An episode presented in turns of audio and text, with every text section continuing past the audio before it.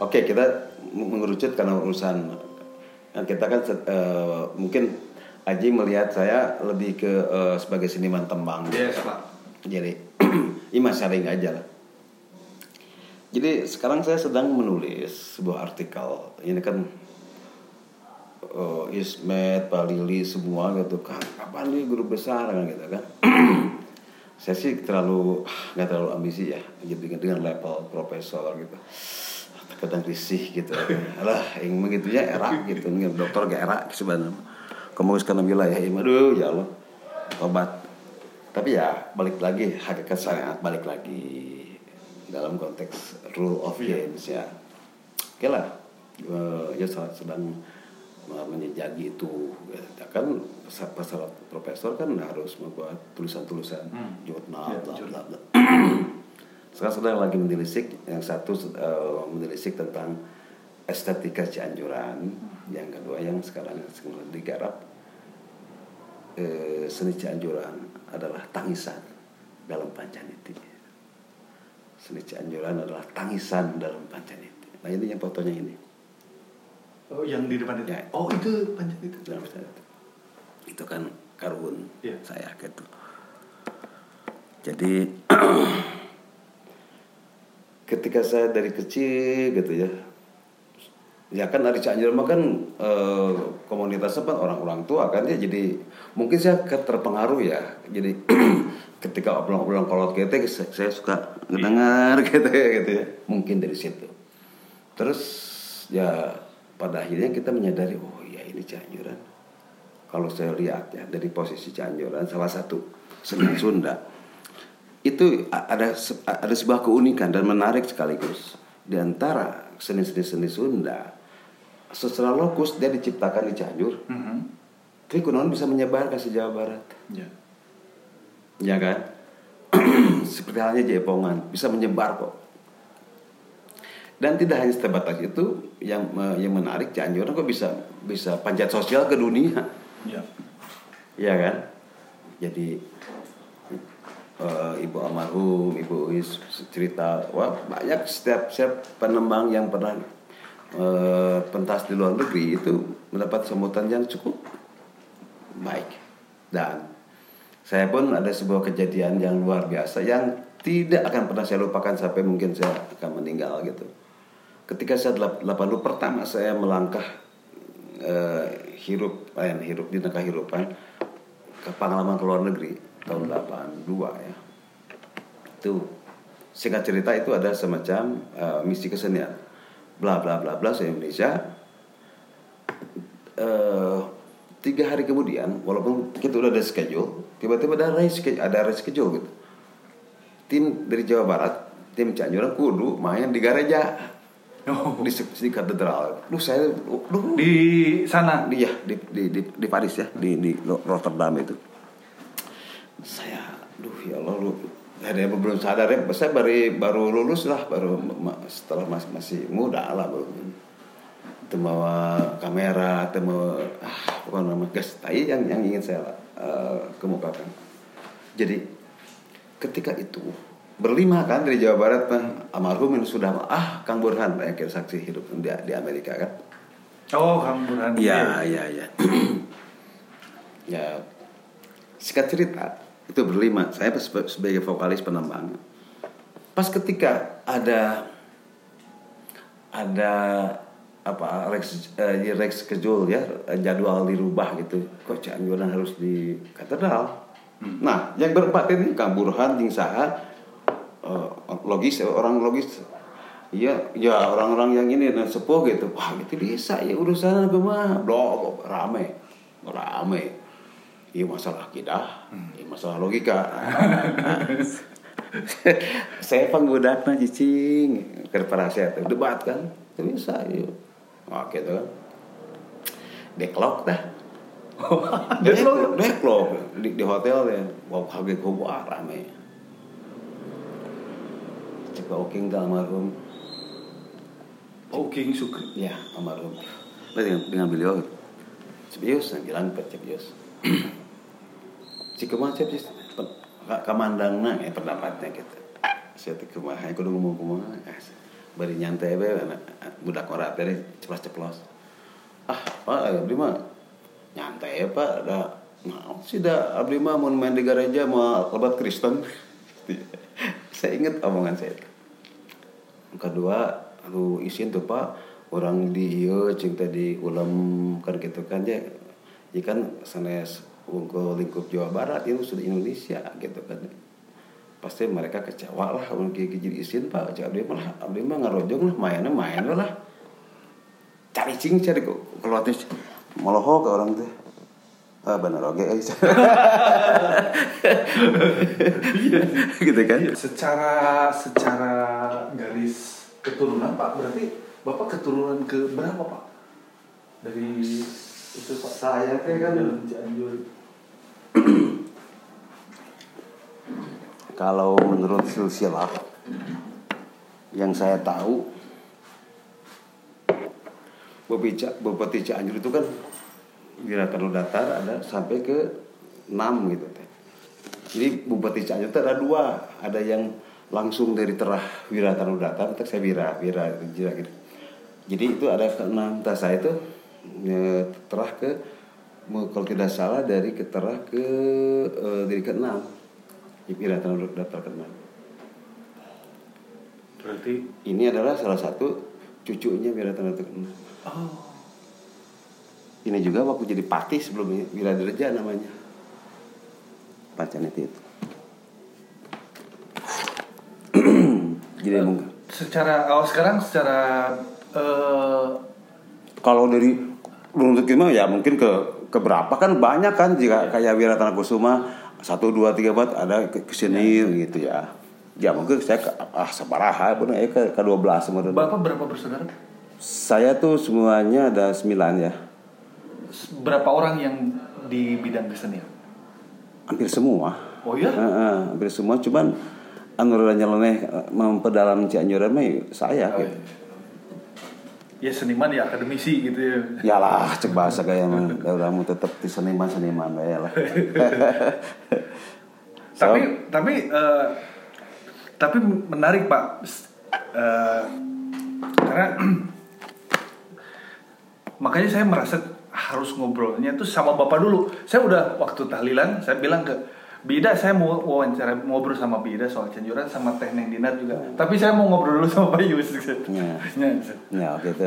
Karena itu ada secara eh, garis Iya, keturunan iya. kemudian eh, saya mungkin saya nggak tahu pak Eh, seniman Cianjuran yang memang akademisi juga siapa lagi pak selain Emang kan sih? itu maksudnya itu karena gini pak saya tuh tinjauannya sejarah lagi pak saya pasti Pak Ius pasti sadar harus ada orang yang menyelamatkan kesenian ini secara eh, eh, keilmuan Hmm, tidak hanya berkeseniannya betul. Betul. saya mer- merasa pasti Pak Yus sadar gitu bahwa harus itu tuh mak- makanya jadi jadi disertasi kalau Betul. Itu sangat sadar tuh sangat karena kuliah, kuliah karena akademik we bakal lama ya nating tulus saat Oh, jadi berkesenian. ya berkenan aja tapi semenjak saya masuk ke ranah ini walaupun sesungguhnya hmm, saya itu waktu kecil re- tembang terus remaja itu saya tuh ya bukan distorsi ya saya berkiprah ke dunia band Oh, sempat. ma- ma- ma- ma- banyak orang yang tidak tahu ya. Dunia pop peroncong jazz semua gitu. Itu ada da- data-datanya tuh ya. Biasa jadi penyanyi jazz latin dan sebagainya. Pada waktu itu saya salitin dengan Elva kan dari dulu itu kan. Elva kalau Elva kan di di Talamantes. Itu tuh nggak dengar Talamantes. Musik latin. Jadi em, dari sisi dari segi Cianjuran memang basic teman ada dari atas seperti itu tapi ada sempat gitu ya eh ya kalau saya disyukuri alhamdulillah ada kompetensi lain gitu Ya. ya jadi artinya bahwa semakin eh, semakin sadar oh iya mustika eh Cianjuran gitu. Oh, apalagi begitu. siga siga aja deh gitu menjelajah lah gitu makanya eh, saya sekarang produksi lagu yang saya ciptakan alhamdulillah Ji sudah hampir 300 lagu Di Cianjuran. iya bukan di, di ber- berbagai genre Oh, di berbagai genre. maaf saya Aji tiba lagu pop pure pop pop Sunda apalagi ya lah di Sunda Cianjuran Oh, Keliningan Berarti artinya itu di, di saat Bapak lagi menjelajah itu mencipta lagu Iya. kan? Bukan Iya. bukan saat ini. Ya? Iya, sekarang Oh, sedari masih, muda. masih aktif juga. Masih. Iya. Oh, aku sudah aktif betul. mencipta lagu sedari Iya, muda gitu. Betul. Jadi eh, alhamdulillah gitu apa eh, nggak tahu ya, saya juga kok ah, pun Bapak sebagai pemain eh, pi- eh, ya, pemain bagus viol. Dia tidak fanatik, silakan aja kamu belajar. Ah, Gitu. Itu. Sekering saya dengar musik-musik klasik pun Pak. Malam Merbo, Cianjuran. Ya, jadi hmm, seperti itu. Apa artinya? Jadi balik lagi tadi saya ngomong anugerah dari Allah. Apa yang saya tangkap? Satu, dengan saya menjelajah ke musik jazz, ke pop. Pokoknya pop saya di Cianjur, oh lawana, pokoknya mau geus temen temen miluan deui cara gitu. Tanya datanya dari saya. Terus em, apa makna yang saya tangkap? Oh ya Allah, Hmm, ya Allah, betul bahwa luar biasa gitu ya. Berbagai genre itu itu semua keindahan semua. Jadi walaupun saya sebagai orang yang basically sebagai seniman Cianjur, enggak, enggak saya menjustifikasi, wah apa ini, apa dangdut, apa enggak. Indah semua. Nah itu yang anu tangkap mah. Gitu kan ya. Itu mah hanya medium kok yang beda. Toh jero-jero mah anger rasa estetik. Ya. Jadi saya tidak mau menjadi orang yang fanatisme buta gitu. Paling tidak gitu ya. Enggak lah justru maksudnya tuh Iya. eh eh, Ya maksud saya hikmah dari situ gitu. Ya enggak, saya de- ternyata saya baru tahu juga bahwa bahwa Bapak sempat katakanlah keluar dari dunia Cianjuran untuk cari tahu yang lain. Hmm. Betul. Aji percaya nggak? Himne ISPI Bandung itu ciptaan saya. Oh. Ya nanti sekali-kali nanti dengar. Enggak kan Mario tuh gitu. Kemarin pisan, saya kan kadama S2 dari Jogja. Kemudian minggu kemarin dia Musda bla bla bla kan tolonglah bikin lagu inilah lagu eh, Maras Kagama gitu. Insya Allah. Oke. Saya duduk tiga hari itu aransemen di, dikasihkan aja ke mereka. Ya, sekarang tadi ada telepon kan ketua kagama pusat itu kayak Ganjar Pranowo. Hmm. Nah, kan? Nah, ada teman saya ketua harian yang kagama Jabar. Kang, saya udah ke Mas Ganjar. Luar biasa, Kang. Cuman kan tolong bikin lagu yang popnya. Orang teh eh bisa ngeduitkeun masalah urusan urusan urusan emosional ya, ikatan emosional. Oke, gitu. Saya oke. Dalam 10 15 menit saya tadi di rumah langsung notasi itu Kang sini udah ini udah beres wah saya akan gimana 15 menit Itu saat ini saya ya tadi tadi siang tadi pagi siang judulnya eh, nostalgia di, di di kampus biru gitu. Wah. nostalgia di, di kampus biru gitu kan. Jadi eh, nah, menyoal tadi menjelajah ke berbagai genre anggaplah gitu. Alhamdulillah gitu. Nggak nggak ada masalah. Jadi saya sebagai pengrajin Pak beli beli hayang pop Sunda Pak. Oh ya oke mangga seakan-akan saya sudah, sudah membuat fo- format-format oh lamun nek nyen Cianjuran kieu format. Nah ini saya lagi membuat buku itu. Sejauh mana membuat uh, format uh, bukan format ya anggap format lah. Kalau dia katakan dari sisi ini namanya formula formula apa. Oh. dangdut juga saya punya lagu-lagu dangdut gitu ya. Karena memang eksistensi saya memang di lingkungan Jawa Barat itu tokoh Cianjuran ya itu jadi masalah lah makanya Ji saya teh c- curhat ya saya teh lagi mikir Ji eh, saya teh dalam tahun ini kan 60 tahun saya pengen membuat pagelaran tunggal Ji saya teh. Ya, ya lagi lagi lagi lagi nyari nyari sponsornya gitu. Kalau buku nanti Pak Heri membuat bio- biografi eh, tentang saya. Pak Heri kan teman saya juga, dokter juga di Unpad seangkatan. Nah Pak Heri saya nggak saya nggak nggak ngerti gitu. Pak Heri kan kalau saya kan historis of Cianjuran, kalau Pak Heri me- sejarah sama juga sejarah kreativitas dalam kreativitas Sultan saya tidak tahu menjadi sa- salah satu analisis dia. Jadi mulai Pak Gugum ada Pak Koko, Pak Mahajar semua, Ismet, masuk Ismet semua ada saya. Nah, inget ya, penting ujian proposal ya, ada tujuh profesor. Saya dulu presentasi bla bla bla bla udah. Itu bagian Pak Heri. Pak Heri. Ada gitu. Nah, sebentar dulu itu Yusuf aja yang barusan presentasi ya? Iya bro. Wah enak tuh nulis teman deh loh. Menulis ulang gitu. Ternyata beliau mengamati gitu. Eh, mengamati saya seperti apa gitu ya. Nah itu, itu di antaranya. Iya, kabar eh, apa namanya? Rasanya sih, rasanya maksudnya itu di wilayah seniman-seniman senior yang apalagi yang yang di akademisi itu kan pasti saling saling berhubungan Iya. bahkan lintas provinsi kan Oh, iya. bahkan dari Jawa Tengah Jawa Timur Betul. seniman pada Betul. level itu juga Ya betul. Eh nanti Aji harus ada saya rekamannya waktu almarhum. Eh, hari sekarang Heri Wijaya di saya membuat konsep kolaborasi itu tuh antara Tembang Jawa dan Sunda. Oh iya yang eh, Udah Damas udah, gitu ya? udah, udah, li- udah lihat belum ininya? iya yang eh, Kalau belum nanti ada ininya. siap siap siap Nah, itu tahun 2003 ya itu.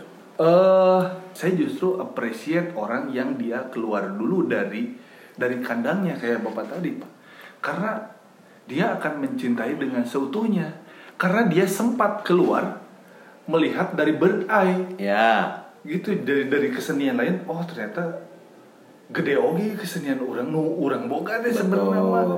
nu kan sebelumnya lu merinding sebelumnya kan pasti di, didoktrin lah dengan Ya, keseharian ya. gitu kan Ya, ya. kemudian kita keluar ninggalin anjir ternyata Ya.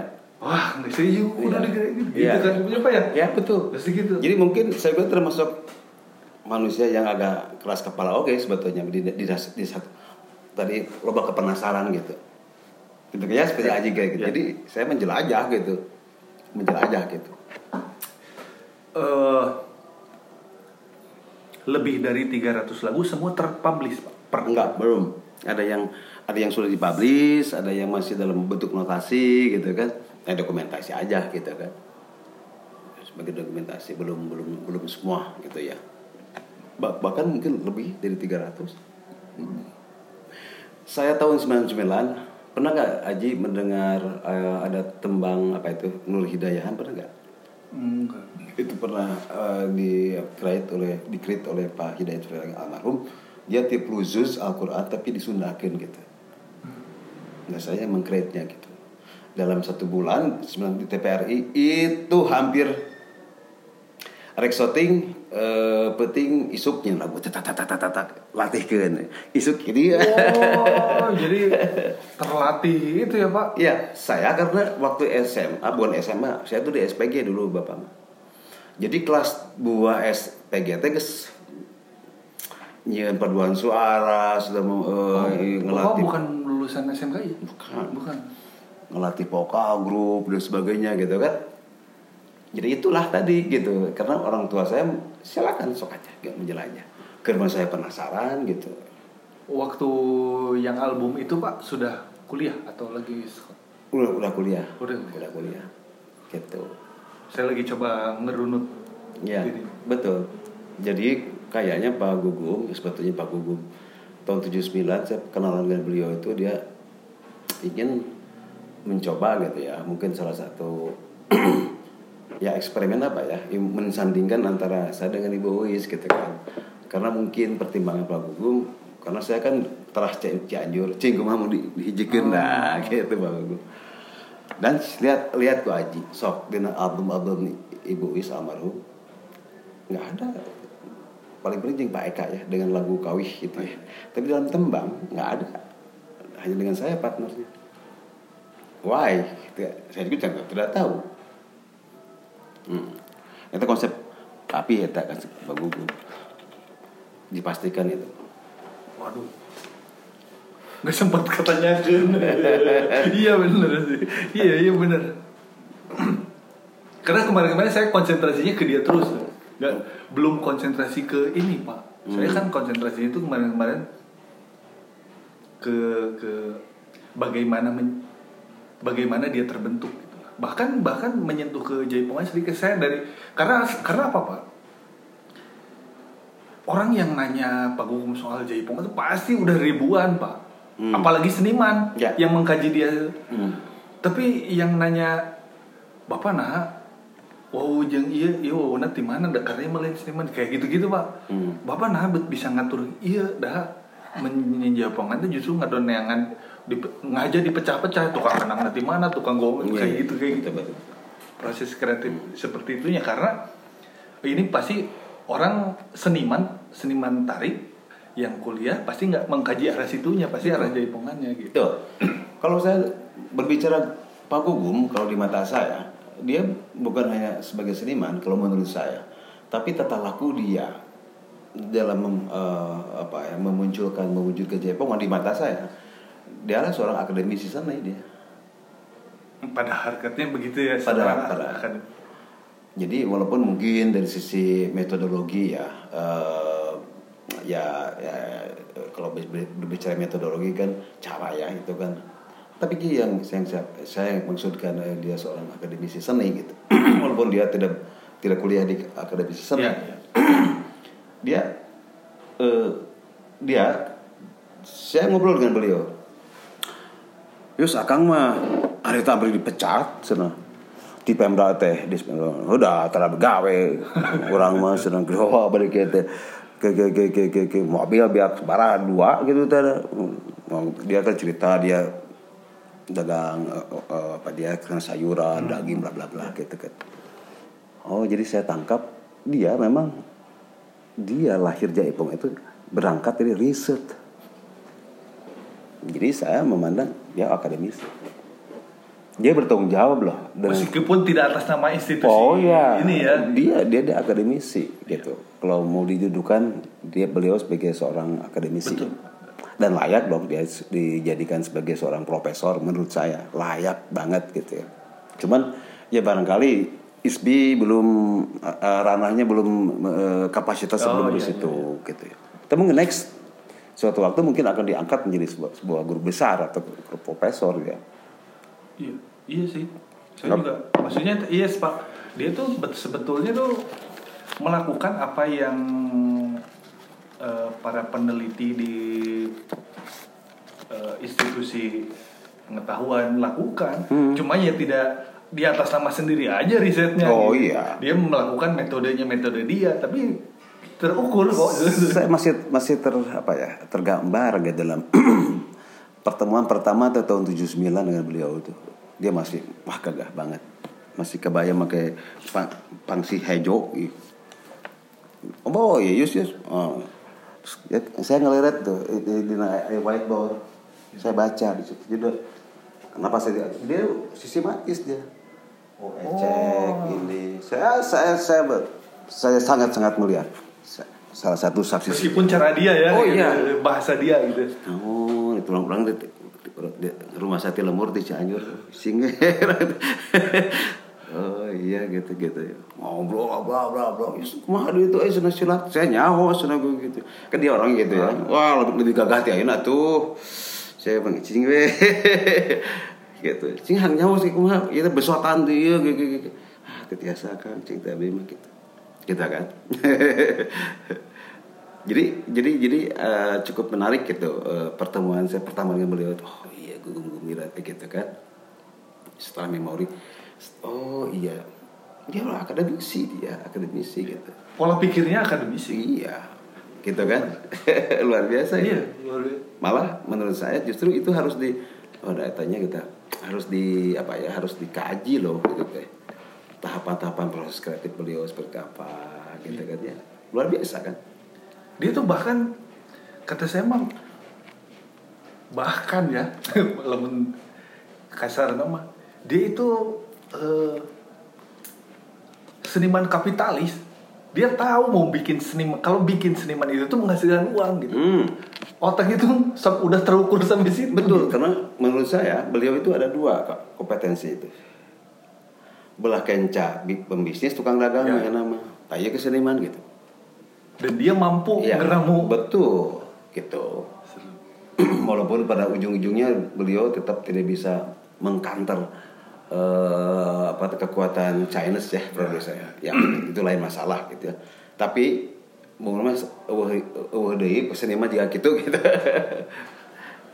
Eh, kembali lagi Pak ke Bapak. Saya kelemahan karena yang saya berada di sekitar kita sekitar ISPI gitu seniman-seniman budaya. Kita itu tidak tidak rajin untuk mendokumentasikan karya kita. Ah. Karena kitanya yang seniman. Hmm. Nah saya eh ada bapak waktu itu waktu saya mau mulai pak kita syuting buat dokumentasi. Oh, iya, iya, benar. Iya kan ada. oke Iya. Nah itu pun itu teh pak saya ngobrol itu tuh sudah dari lima tahun sebelumnya pak. iya betul Kan dia gak ini tuh ah naon teh anjing gitu gitu teh kan. Baru baru ah sok aja ayah bapak ayah pak Dasep nih Nya, kan, nya, Dasep, nya, nah, itu malam-malam ngariungnya. Iya, itu.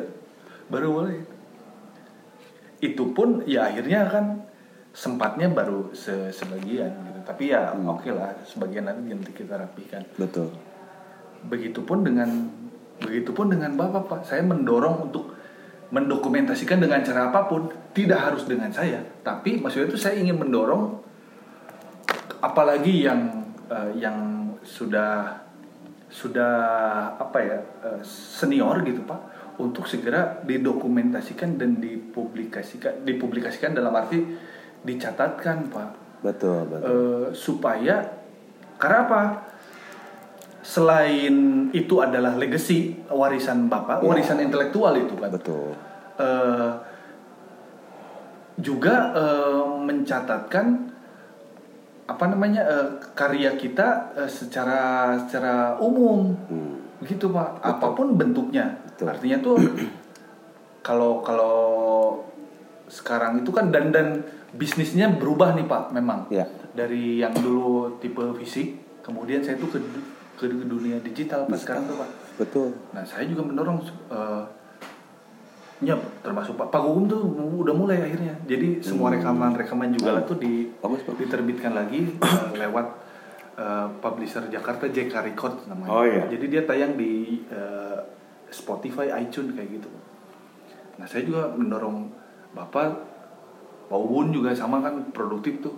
Ayo catatkan pak, Saya- karena itu warisan intelektual selain bahwa itu mencatatkan bahwa itu nung yang mengkaji dua tiga dekade kemudian misalnya saat bapak iya misalnya udah nggak ada tuh tercatat secara betul. publik gitu, betul betul. Saya, saya setuju banget gitu Pak. Gini, kalau kita autokritik ya, orang batasi, orang sebagai orang Sunda ya. ya Mudah-mudahan saya tidak terlalu salah ngomong. Salah satu kelemahan kita, kalaupun orang, orang kritik ya. Jadi ke Gusti Allah, orang yang protes protes we. Salah satu protes saya ke karuhun orang adalah lemahnya atau kurangnya adanya kesadaran persoalan dokumentasi. Ya kan ya? Karena umumnya budaya kita kan budaya oral. iya Budaya oral salah satu kelemahannya adalah terbatas. Hari itu waktu Pak si Papi Pak Gugum masih kena ngobrol lagi, lagi saya ke kumaha, ek nanyakeun kesahan. Hmm. Ya kan? Can ieu ke anakna can kabeh diturunkeun di. Yang terkadang hari-hari anak lagi kena urusan kali itu mah dia kan. Ya. Satu. Nah, kenapa kita eh, merasa protes ketika eh, sekarang kita berkelimpungan kelimpungan lah gitu melihat eh, data-data yang ada ya kan gitu ya. Hmm, iya. Contoh dalam konteks historis misalnya. Untung saya ngotak-atik sejarah Cianjuran karena Cianjuran kan masih dalam eh, dalam kalau dilihat dari temporal itu abad 19 ya. Tumbuh gitu. Jadi artinya ada beberapa eh, eh, apa ya, dokumen yang terkait dengan ya dengan Cianjuran itu eh, dicatat oleh Belanda. Makanya saya ke Leiden kan. Ya gitu. Ada beberapa Oh, untungnya ma- masih ketemu pak. ada ada rekaman-rekaman itu luar biasa itu. Saya menemukan rekaman do- 1897, saya menemukan 1920-an gitu kan. Jadi itu adalah salah satu bukti bahwa ya orang-orang barat, orang sana tuh lebih, Lebih. concern gitu kan. nah, jadi untuk apa sesungguhnya itu gitu dokumentasi? Itu menjadi tolak ukur peradaban loh. Ya. untuk next. Orang Sunda weh. Kunaon orang Sunda ngabayat dari segi kuantitatif Ura- Sunda teh eh jumlahnya teh kedua terbesar di Indonesia. Hmm. tapi di dalam konteks perkembangan budaya perkembangan politik Ketinggalan. gitu ya gitu. Ya oke. Itu itu salah satu eh, yang harus kita eh, perbaiki ya tapi antitesanya bahwa kenapa orang Sunda seperti itu nah iya pertama dari segi geograf geografis orang Sunda memang termasuk manusia gunung manusia manusia ladang iya kan iya ber- ber- berdasarkan eh, fakta-fakta dari beberapa referensi gitu. beda jeung Jawa budaya sawah Ah. Satu itu dari segi geografis.